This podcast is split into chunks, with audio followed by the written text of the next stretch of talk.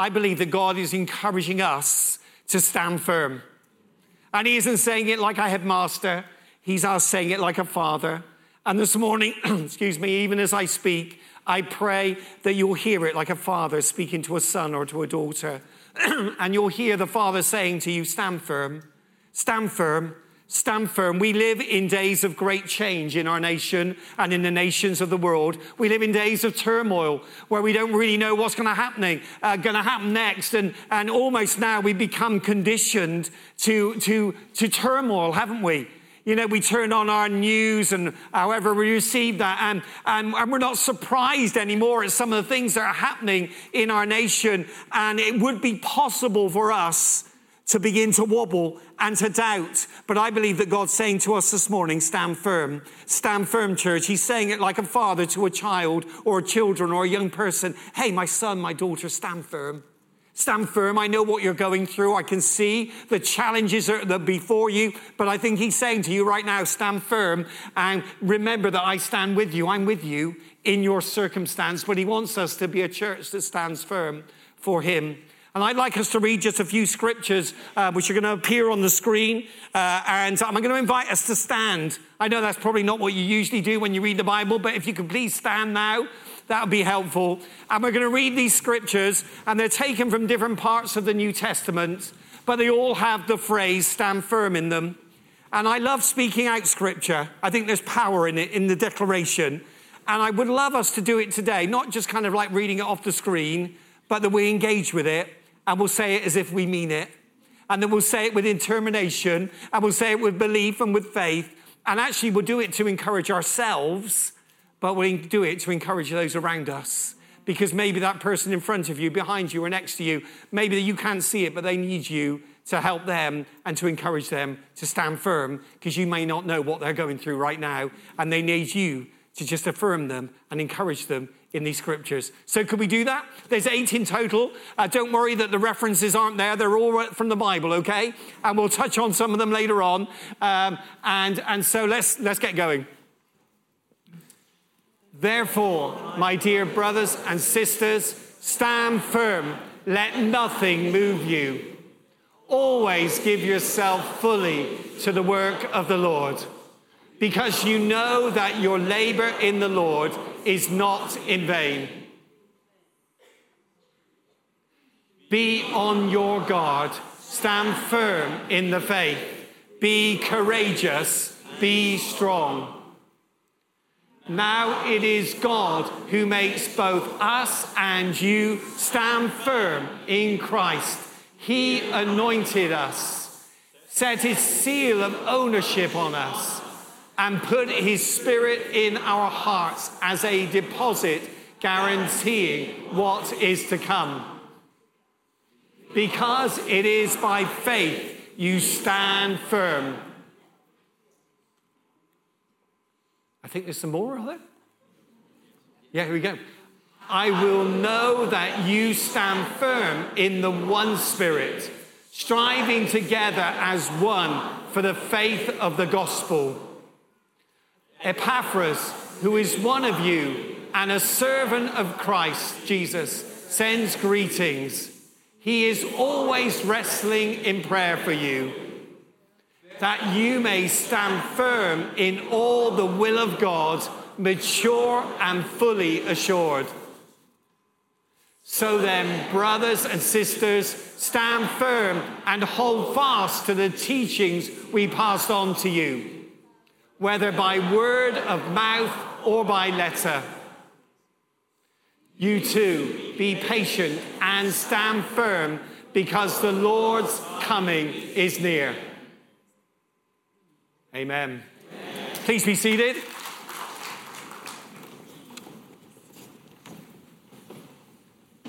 So stand firm. Stand firm. Son or daughter, stand firm. Stand firm in your faith. This morning, I'm predominantly talking to those who already have a Christian faith. And I'm encouraging them from the Word of God. We believe this is God's living Word to us to stand firm. But you also may be joining online. Uh, you may be here in the building and you're not so sure about faith. And you may be on that journey. And we're really pleased that you're here today. and that you're journeying with us. And I'm trusting and hoping that God will uh, reveal to you the relevance of what I'm saying. But I would want to say to you that there are many, many hundreds in this room who would want to encourage you if you're looking for a firm foundation for your lives, consider Jesus. He is the only strong, reliable foundation on which you can build your life and that you can also stand firm. But it's hard to stand firm unless you've got a firm foundation. Over time, those things get found out, but we're, asking, we're believing that God is our firm foundation.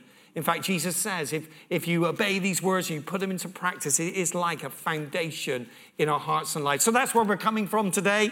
Um, we have a few things I want to just share very quickly with you. Four things that we're supposed to stand firm in, and four ways in which we can stand firm. So, four things, they, they came up in the, uh, the readings that we've just read out there. Four ways and four things that the Bible says, I want you, as brothers and sisters, Christians, son and daughter, I want you to stand firm in these four things. And then to help us, because that can seem a lot, then I'm going to give you four ways that help you to do those four things. I'm not saying this is exclusive. I'm sure that you can look across the rest of the Bible and you can find other examples of phrases of stand firm, but I want you to encourage you stand firm. And number one, stand firm in the Word of God.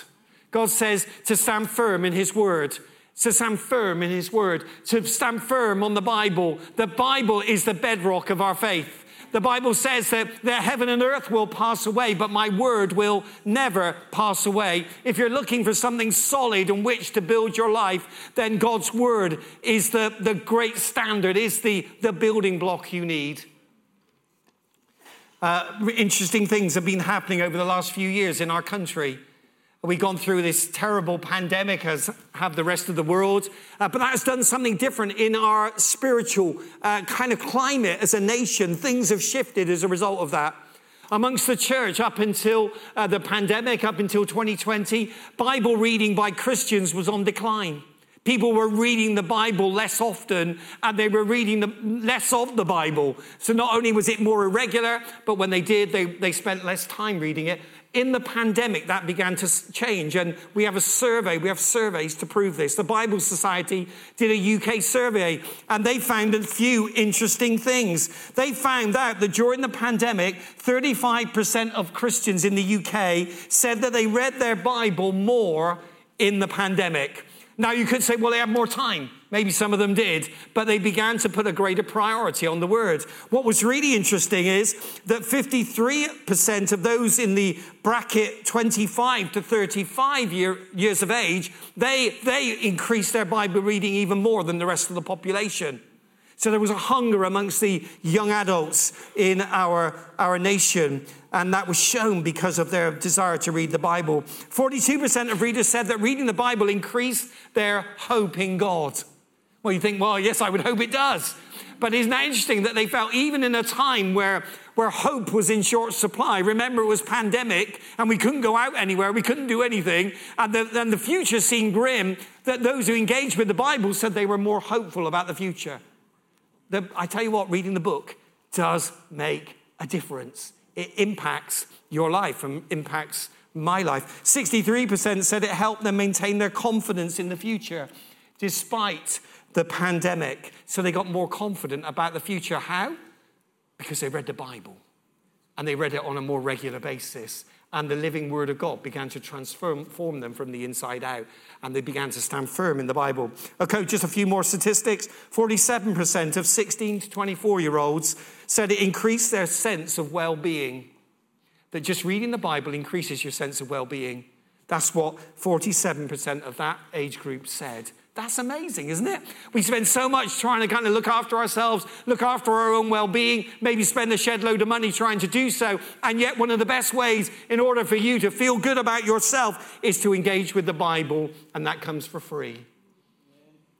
And it works. And 33%, last statistic, 33% of 16 to 24 year olds reported that reading the Bible made them feel less lonely in the middle of a pandemic when it was when we were more more lonely, particularly those living on their own or away from family and friends, were more lonely than they'd ever been. And yet people are saying, actually, reading the Bible, just that alone, makes me feel less lonely. Why? Because I know that I'm connecting to a God who loves me and cares for me. I'm sitting, as Mark just said, in God's lounge in his living room, chatting to my Heavenly Father, and I feel him speaking to me through his word. So, friends, I want to encourage you could we be a church that stands firm in the word of God? That in a, ch- in a day and age where things are challenged, where truth is under challenge, that we will say as individuals in the church, uh-uh, I'm standing on God's word. I'm believing that this is true. And whether it's convenient or it's not convenient, I'm still believing it is the truth from God. It is God's letter to us and love letter to us, and it is the best guide in which to live our lives. So I want, number one, I want to encourage you, stand firm in your reading of God. Stand firm in the word. Number two, stand firm, the Bible says, in the faith. 1 Corinthians 16 13 says, Be on your guard, be watchful, stand firm in the faith, be courageous, and be strong. You can see the repetition that's coming up there. Be on your guard. Church, this is written to Christians, be on your guard. There's, a, there's an enemy. There's a, like a roaring lion looking. We're in a battle, friends. Okay, just to make you aware of that, that we are, we need to be on our guard. We need to stand firm. We need to be courageous and we need to be strong. The actual Greek there, where it says about being courageous, really literally means, and excuse me, ladies, but it means to play the man.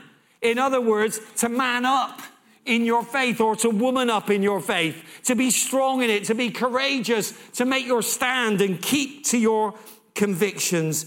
Do that. Because you know what? There's a society and it's drifting in the UK more away from God, and we can see that.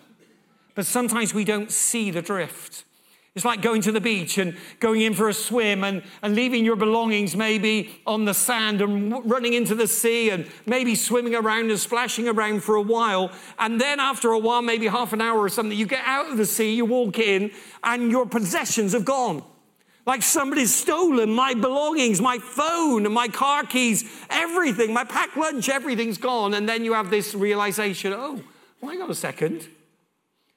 I didn't leave it here. It was 50 meters down that way. And you didn't realize that while you were in the sea, there was a current taking you away in a certain direction. Lord, I don't want to be alarmist this morning, but I, I, I want to encourage you if we are static in our faith, then we are going to get moved away from God. There's a bias, there's a current running in our societies, and it's not taking us towards God, it's taking us away from Him. And so, therefore, I need to be aware of that. I need to set my face like a flint towards God and say, I'm not, uh, I'm not changing. I'm not moving. I'm keeping my eyes on Jesus. He's my due north. He's my north point. I'm sticking my faith and my confidence in Him.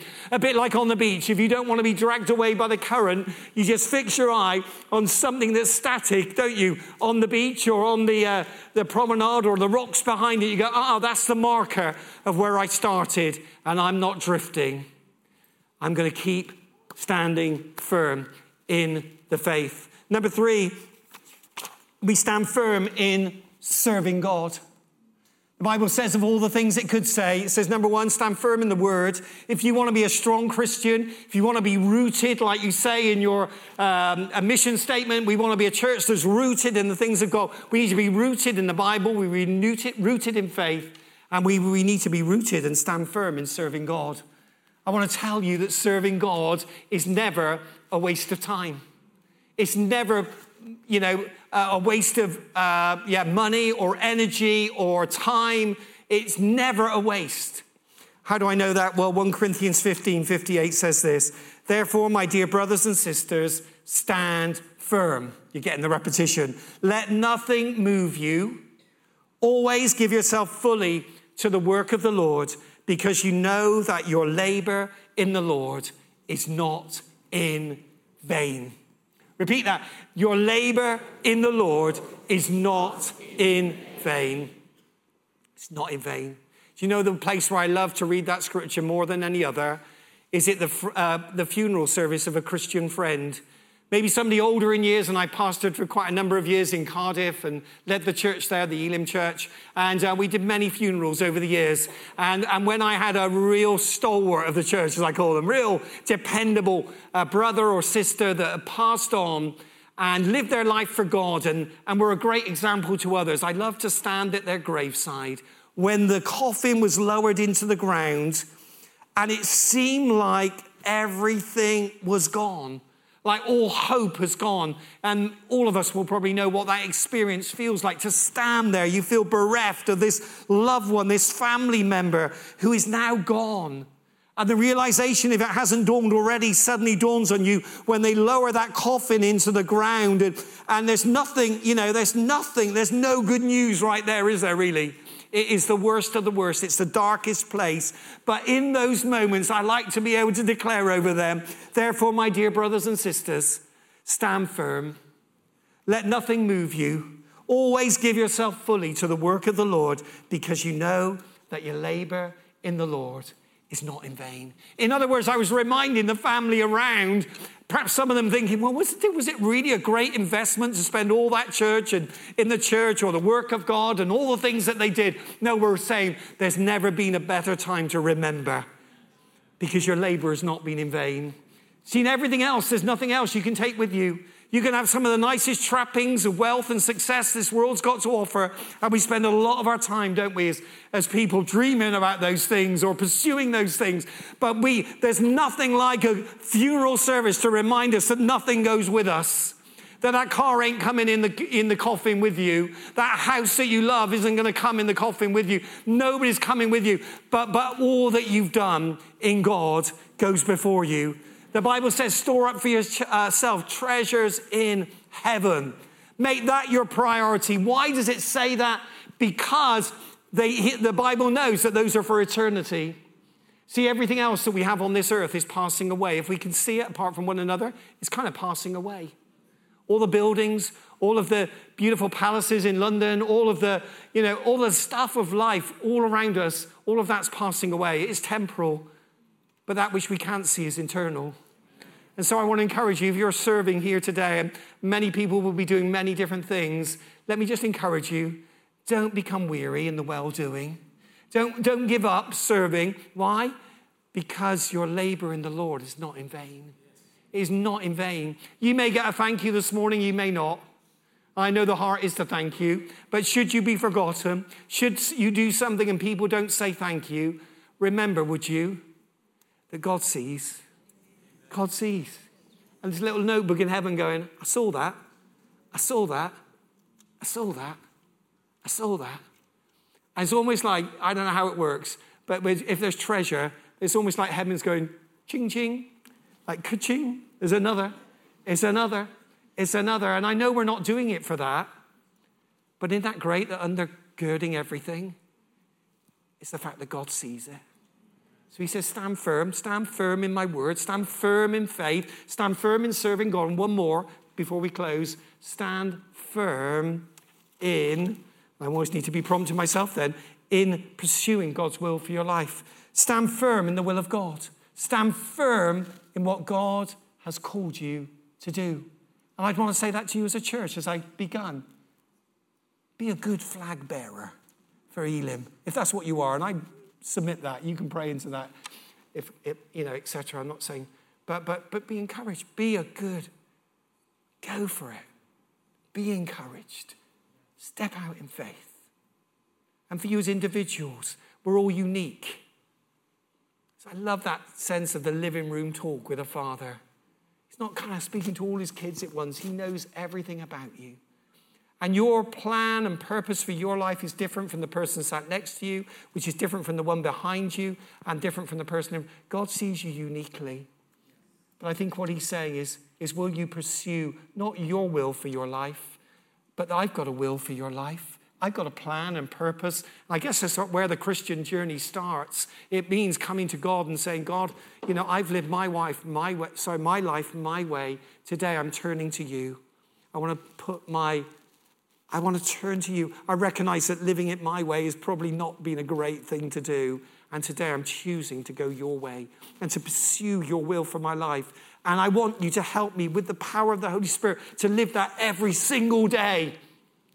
And Lord, help me to run my race. Help me to run my race. Help me to pursue my, your will for my life. Colossians 4:12 Epaphras, who is one of you, and a servant of Christ Jesus, sends greetings. He is always wrestling in prayer for you, that you may stand firm in the will of God, mature and fully assured. God's got a great plan for your life. But you walking in it, are you standing firm? And again, remember, this is not a headmaster speaking to you going, but a father going, Are you doing okay? Are you standing firm in the word? Are you standing firm in faith? Are you standing firm in serving? Are you standing firm in the will and the purpose of my life?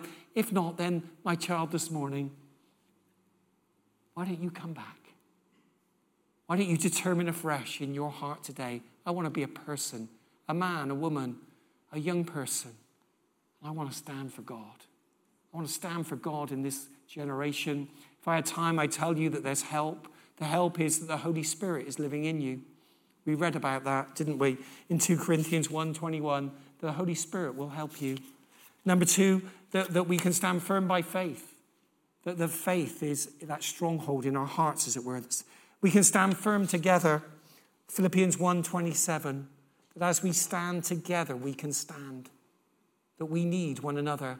We're not into Lone Ranger, you know, isolationist Christianity. We need each other if we're going to make it through. I need you and you need me, and together we might get this done. But we need, like Mark was saying, we need to do this together. Together we can do this. Together we can stand firm. And finally, we stand firm in heavenly hope. It's that hope of heaven that causes us to stand firm. It's that hope of heaven that causes us to endure the hard times. When our faith is tested the most, it's then that we need to remember that this life is not all there is, that we have a hope in heaven. Amen? That's what these guys are coming here to proclaim to London that there is hope in Jesus Christ. Philippians 3:20 says this, but our citizenship is in heaven and we eagerly await a Savior from there, the Lord Jesus Christ. Therefore, my dear brothers and sisters, stand firm in the Lord in this way, dear friends. And James 5 8 says, You too be patient and stand firm because the Lord's coming is near. The Lord's coming is near. The Lord's coming, it really is near. It really is near. And I'm not going to proselyte when because that's a, a fool's game. But, but the Bible says it's near. And the Greek for near means really near. It means near. It means that we need to be ready. And we need also, in the nearness of that, to share that news with others because his coming is near. And that's a hope for us that we can endure if we're going through a time of testing. We can endure. Why? Because his coming is near. And one day, every eye uh, will be wiped, every tear will be removed, all the heartache and pain will go, and we will be with him forever. So we can stand firm, can't we? Because he is coming, and his coming is near. And though the weeping may remain for a night, there is a day of rejoicing coming in the morning.